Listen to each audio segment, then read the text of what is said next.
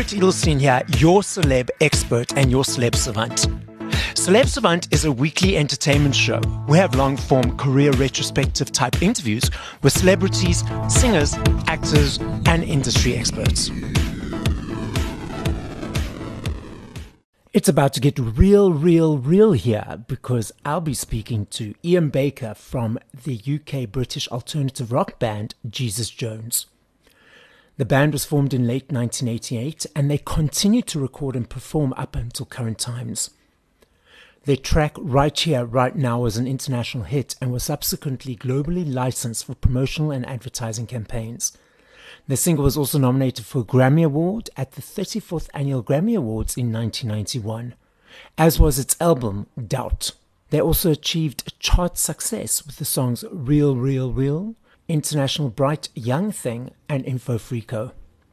Up next on Celeb Savant, we've got Iain Baker from Jesus Jones. Where do we find you in the world? What's happening in your life and how are you doing? I'm doing good at the moment. Um, I'm just kind of um, focusing on the band, I guess, really for 2023 after a couple of years where it's been intermittent, shall we say, you know, and I don't kind of do a vast amount of other stuff with my, my time and my life, really. I look after my kids. Um, I have a couple of other little things that I do. So my work with the band is great. It's kind of not a career. It's like uh, an intermittent hobby you know, which is which is great because it means yeah. I can focus on it when I need to focus on it. So now let's rewind all the way back to the very beginning. Let's tell them the Jesus Jones music journey and story. Well, it's quite a long one, really. I mean, it, it starts, it's 35 years old, which, which is, I still find quite incredible. The band started in 1988, although it had been through a number of different iterations before it actually became Jesus Jones. So Mike, Mike Edwards, the singer and sort of, you know, musical driving force had, had tried to start a band and make a band work a few times.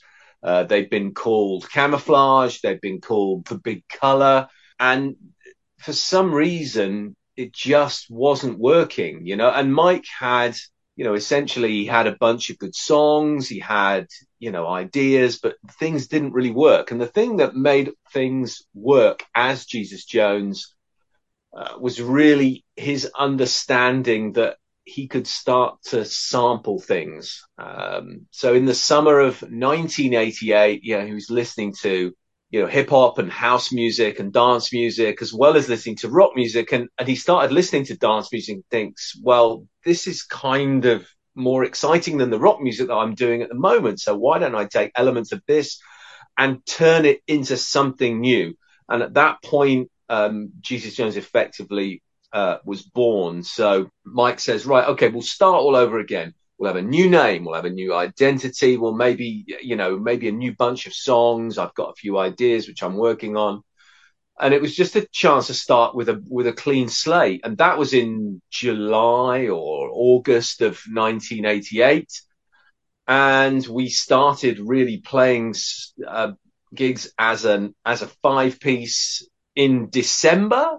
And mm-hmm and the debut single was out in January 1989. So things happened really quickly. After that initial period of having the idea, mm. um, it all kicked off really, really quickly. Um, and then away we went. Why the name Jesus Jones? Where does that come from? Everybody wants a really cool story behind that.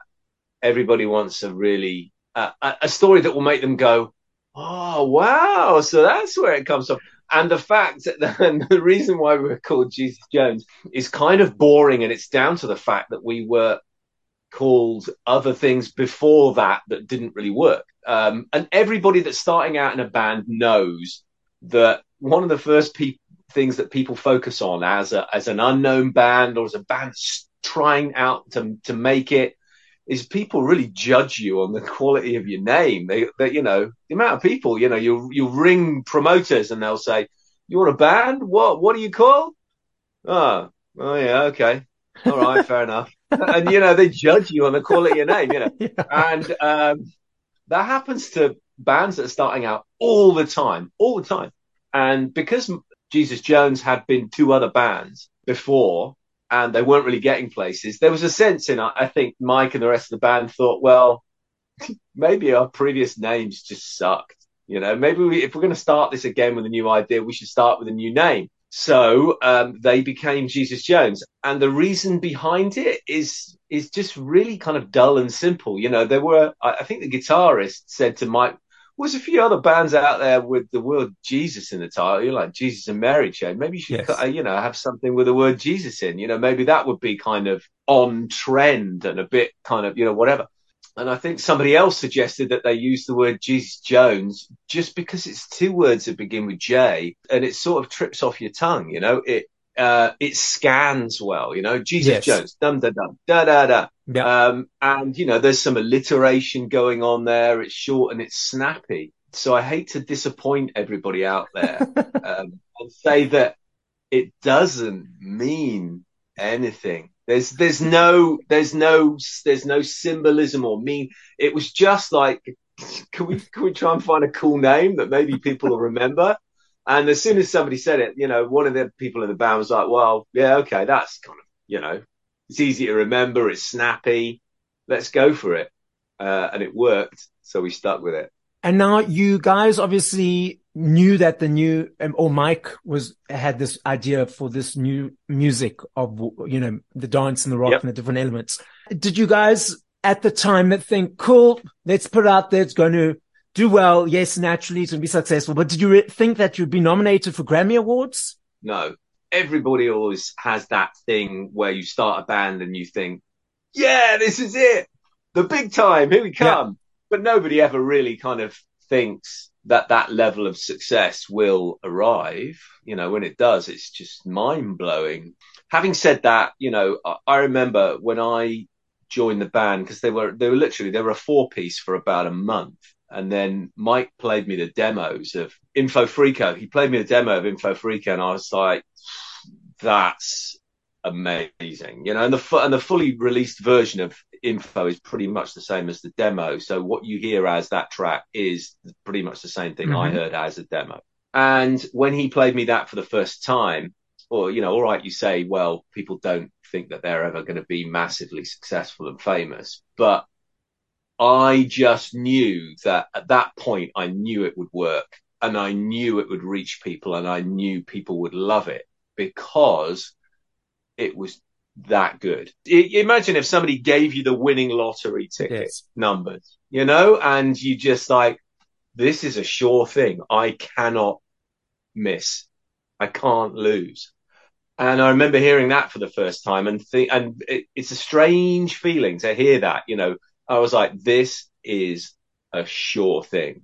It can't fail because it's that good. You know, sometimes when people play their demos, it's okay and it needs work and you can see that it may develop or whatever. This was like a fully fledged idea that was, it was just there. Um, and that was, that was really exciting. So at that point, I knew it would work.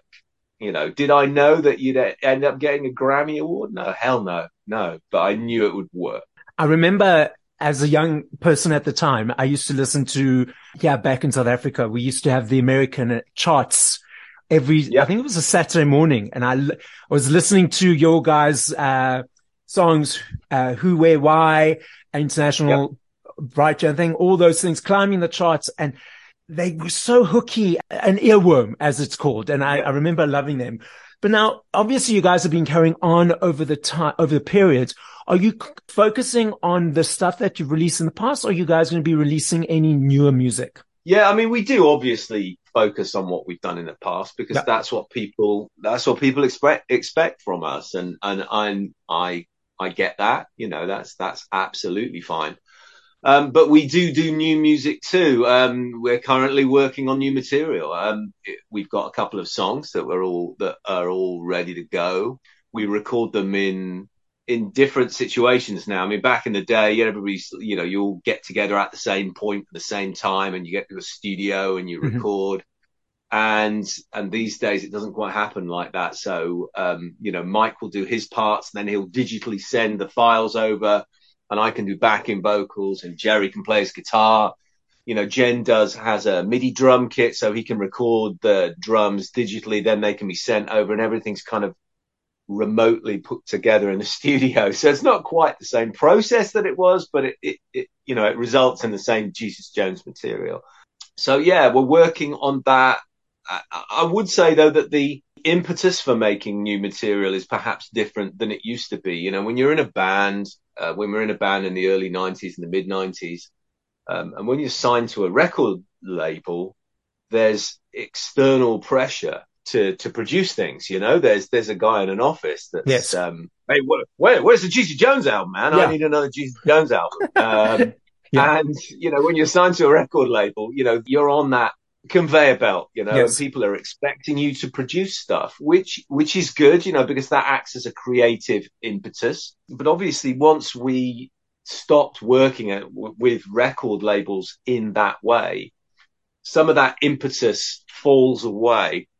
And we did spend, you know, 10, 15 years when, because there's nobody telling you to write new material, you don't really write new material. So you perhaps lose focus or lose sight of what it is of the the situation that you need to be in to make music. And, and I think now we've realized you do it when and if you want to. You know, if it's 10 days between new songs, fine.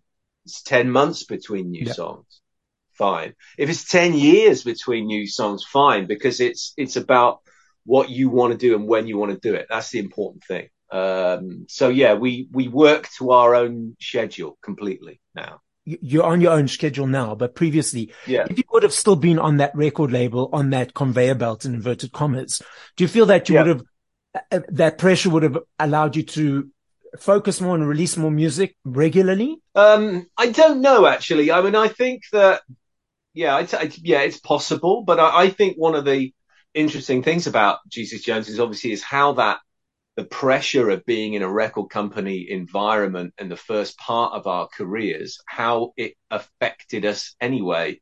You know, we did have a huge amount of success and we had a, a, large amount of success very early on. And by the time we got to album four, which is already, you know, I'm not saying our career was over, but you know, there'd been a kind of significant press backlash to what we did because we were working with so much technology and people thought, oh, well, that's not cool anymore. And, you know, grunge had taken over then Britpop and those were two very different things to what we did. And we were just sort of not really in favor anymore.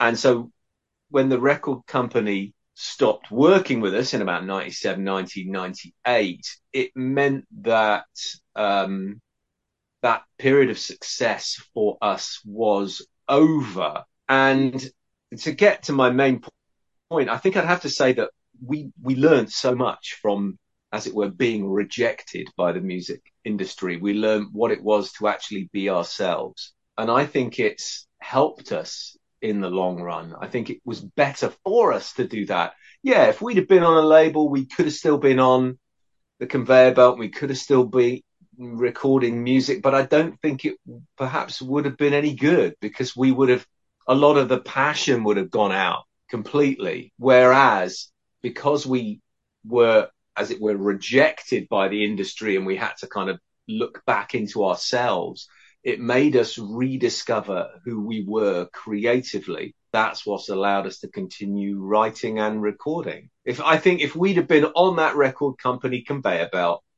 I think we'd have sputtered along for another two, three years, and then we'd have called it a day, mm-hmm. and we'd have called it a day for good.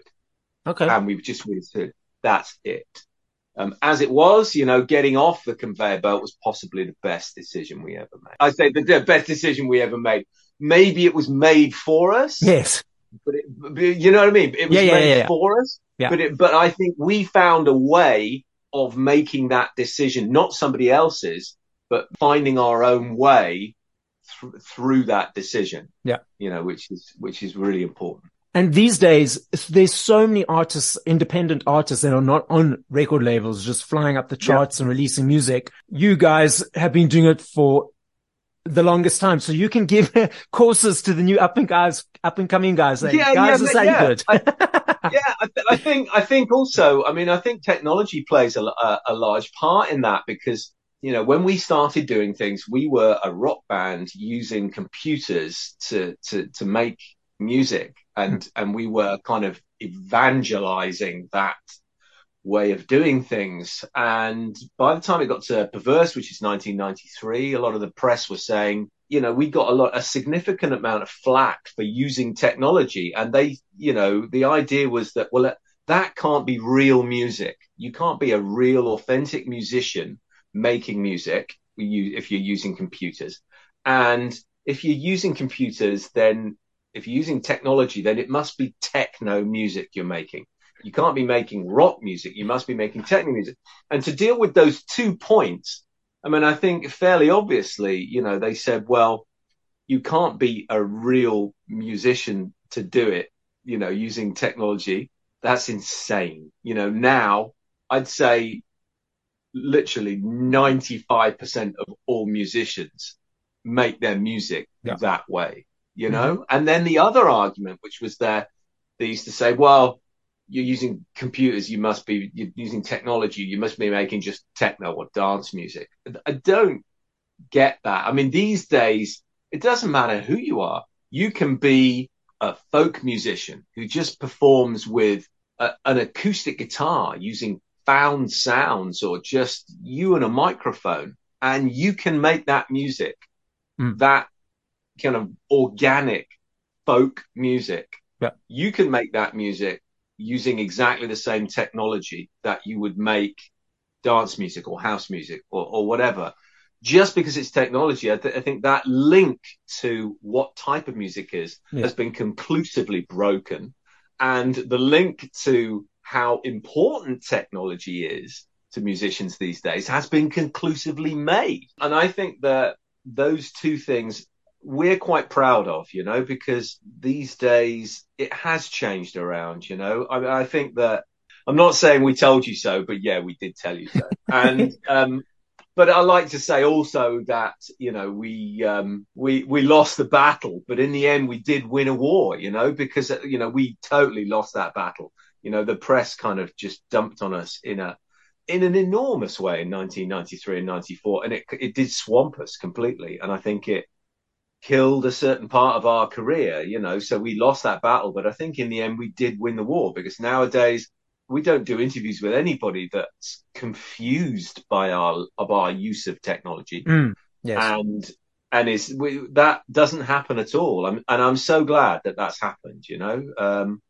we were never trying to be a, a techno band, and we were never trying to. Be, people thought we were trying to I don't know, be trailblazers or do things differently in a in in a way, you know. And we were always like, well, this isn't about doing things differently. This is just about doing things the way that you can do them and the way that they should be done, you know. And now it is the way that they are done. That period of time when the press were very heavily negative towards you guys, how did you yep. deal with that? I mean, it must, 93, 94 is a long, it's two years in the greater scheme of things. It's a small period of time, but in, and that yep. time, it's a lot of bombardment coming your ways. How did you uh, maintain your positivity throughout that? It it was difficult at times. I think a, lot of the times you you take solace in the fact that you, you know you can still pull a crowd and the and the people love what you're doing. The the the fans that you have love what you're doing. That's an important important part of it. I think without that, you know, because that gives you a feedback loop to to what you're producing. Without that, um, you we'd have been kind of a bit lost and I'm I'm just struck by how how different the world is these days. You know, for musicians in in that regard. You know, these days, who cares? I mean, I know we're doing things and we're doing an interview and we're doing kind of you know a, um, music press critical appreciation thing, but in a sense, these days it's it's not as in, it's not important. It's not yeah. important as it was anymore. You know, and I think that it was just insane how important it was back then. You know, over here in the UK, we had, you know, we had the NME and Melody Maker and, and a couple of other big sort of press things and their viewpoint was so important. Whereas these days, I'm, hmm. I'm quite heartened to see that for a lot of musicians, it doesn't make any difference what the reviews of the paper in the paper say about your album. You know, these days bands are much more able to control that narrative. I realize there are certain things, you know, you can't particularly navigate through, you know, it's, it's difficult to say when things will go viral and you, you can't control that, um, all the time. You can, you know, you can sow the seeds on things like TikTok, but you can't control it all the time. Um, and I think that bands being able to at least control some of their their destiny in that regard is is brilliant because back then music press um, reactions made or or broke careers and livelihoods. And that's a difficult situation to, to be in. We were lucky because we were insulated by a certain amount of success that we'd had. But there are, there were other situations where bands, you know, when they got dumped on by the music press, there were bands that were literally sort of hounded out, out of fame. And, and I think that's, um, it's just amazing to think, to think that that actually happened, you know? Yeah. I just think it's, I think it's crazy. It's um, completely crazy. And don't, you know, I, I, should say, don't get me wrong. You know, I mean, I was an avid reader of the music press and the music press had its I loved it. You know, get, get a copy of the NME every Wednesday or whatever, every Thursday. It was just brilliant. You know, it's part of the, the language of being a music fan back in those days, you know, but there was a, a dark side to it and there was a dark side to the power that, that music press wielded back in those days. Yeah. And so, yeah, for us navigating through it was, was tricky at times. You have to, you have to have a lot of inbuilt faith in your own creativity and you have to have strength. And sometimes you have to be able to draw on other things. Like I said, drawing on the audience and their strength, because sometimes your own strength might not be enough to get you through it, you know? Yeah. And there were times when it felt like we weren't getting through it. But at the end of the day, we're here. And, and about 90% of those music paper titles aren't here anymore yeah. anyway. So again, you know, we lost the battle, but you know, maybe we won the war. I don't know. Are those vinyls I see next behind you? So for the guys listening yeah, yeah. on Zoom. Okay. So that yeah, brings me to my next question. So we had vinyls, cassettes, CDs. I'm so, I love a CD. I love the aesthetic of holding something, the art, the visuals, the thank yous. For me, it's a thank you to you guys for all the hard work you've got. Your CDs are in my collection, just so you know. And yeah. Now we've got these digital platforms. What is your perception of the way people consume music now compared to they, how they used to? Just on a side note, a couple of years ago, CDs had the first time in 21 years increase in sales. Last year's vinyls in the UK alone were at yeah. 5.5 million, which is biggest sales since 1990. So those are resurging. Yep. But what are your perceptions around the whole industry where we're at now? It's a different thing, isn't it? I mean, I grew up listening to and obsessing over physical product, you know, seven inch singles and albums and, and what have you. And I've still got thousands of CDs. I, I love physical product and there is a, a relationship that a, that a, a fan has with music that you get from physical product that cannot really be replicated in any other way and I think it's it's weird. And you know, once the the streaming revolution started, this resurgence in physical formats has has come, I think, as a byproduct of streaming. Um, and streaming gave you the ability to not have to own anything. That was the whole thing. When streaming started, mm. it was like, well, you don't need a collection anymore because the collection just exists you know, on Spotify and you can just say, well, I just want to learn, I want to listen to James Brown and then I want to listen to the Rolling Stones and then I want to listen uh, to Billie Eilish and then I want to listen to Beethoven. And you can just go bang, bang, bang. And you didn't have to own all these things. You could just listen to anything, anywhere, anytime. Um, which is fine. Uh, but if it was completely fine, then people would have actually got rid of everything. Yeah. And we'd have never seen any physical product. And all the old physical product would have somehow just vanished. And yet, in the same way that books, you know, still people want books and you can get, you know, a Kindle reader. even though there's streaming and you can access everything, people still want physical products. And, and also I think that the rise of streaming has actually accelerated the need for physical products. So as streaming has become more prevalent, people need physical products even more. And I think that's because streaming has emphasized the distance between us and the music. It hasn't brought it closer. Yes. Well, it's kind of brought it closer because I can just bring it up on my phone, but it, it's brought it closer, but it feels further away sometimes. Mm. And, and physical product is just one of those things which brings things so close to you because it's, it's tactile. You can hold it, you know, yeah. you, and it's also an experience to know, okay, this month I'm going to budget yeah. for this amount and I'm going to choose yeah. the Jesus Jones, uh, album, this album, that album, and I'm going to go to the store or order it online, open the packaging, yeah. and it's a whole experience of listening it from song one yeah, to yeah, yeah, 10, yeah. 15. Yeah. Well, I think that, I think what, I think that you make an incredibly valid point, you know, because physical is about making a definite choice. Yeah. You know, is, it's about making a choice and it's about committing yourself and your finances and your time to something. You're, you're making a vow, you know, to, to, to that piece of physical product. You're saying, look, I believe in you enough to be able to want to spend my money mm. on you. You know, you're saying, right, that's it. I'm committing to you.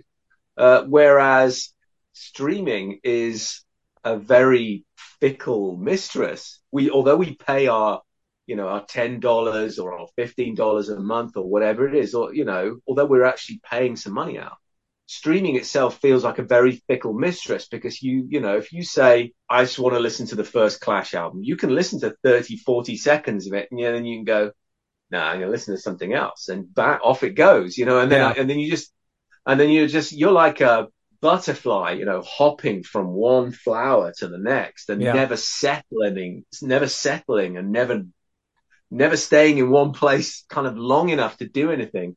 And that's the, that's one of the issues I find with streaming is that I don't commit to things when I'm streaming. You know, yeah. you know, the amount of times you just skip, skip, skip, you're pinballing around from your playlist to one thing or another, and you can't beat, you know, a physical album sometimes for that thing of, well, you're just going to sit there and you're going to listen to one side of an album, yes. start to finish.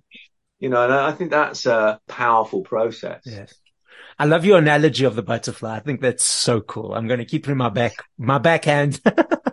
I'm, I love playing this game. My recipients don't always like it. Uh, okay. so I know if I had to ask you this question in two minutes, 20 minutes, two hours, uh, two days, and I realize and I recognize that your answer will be different each time I ask you that, this question. Yeah.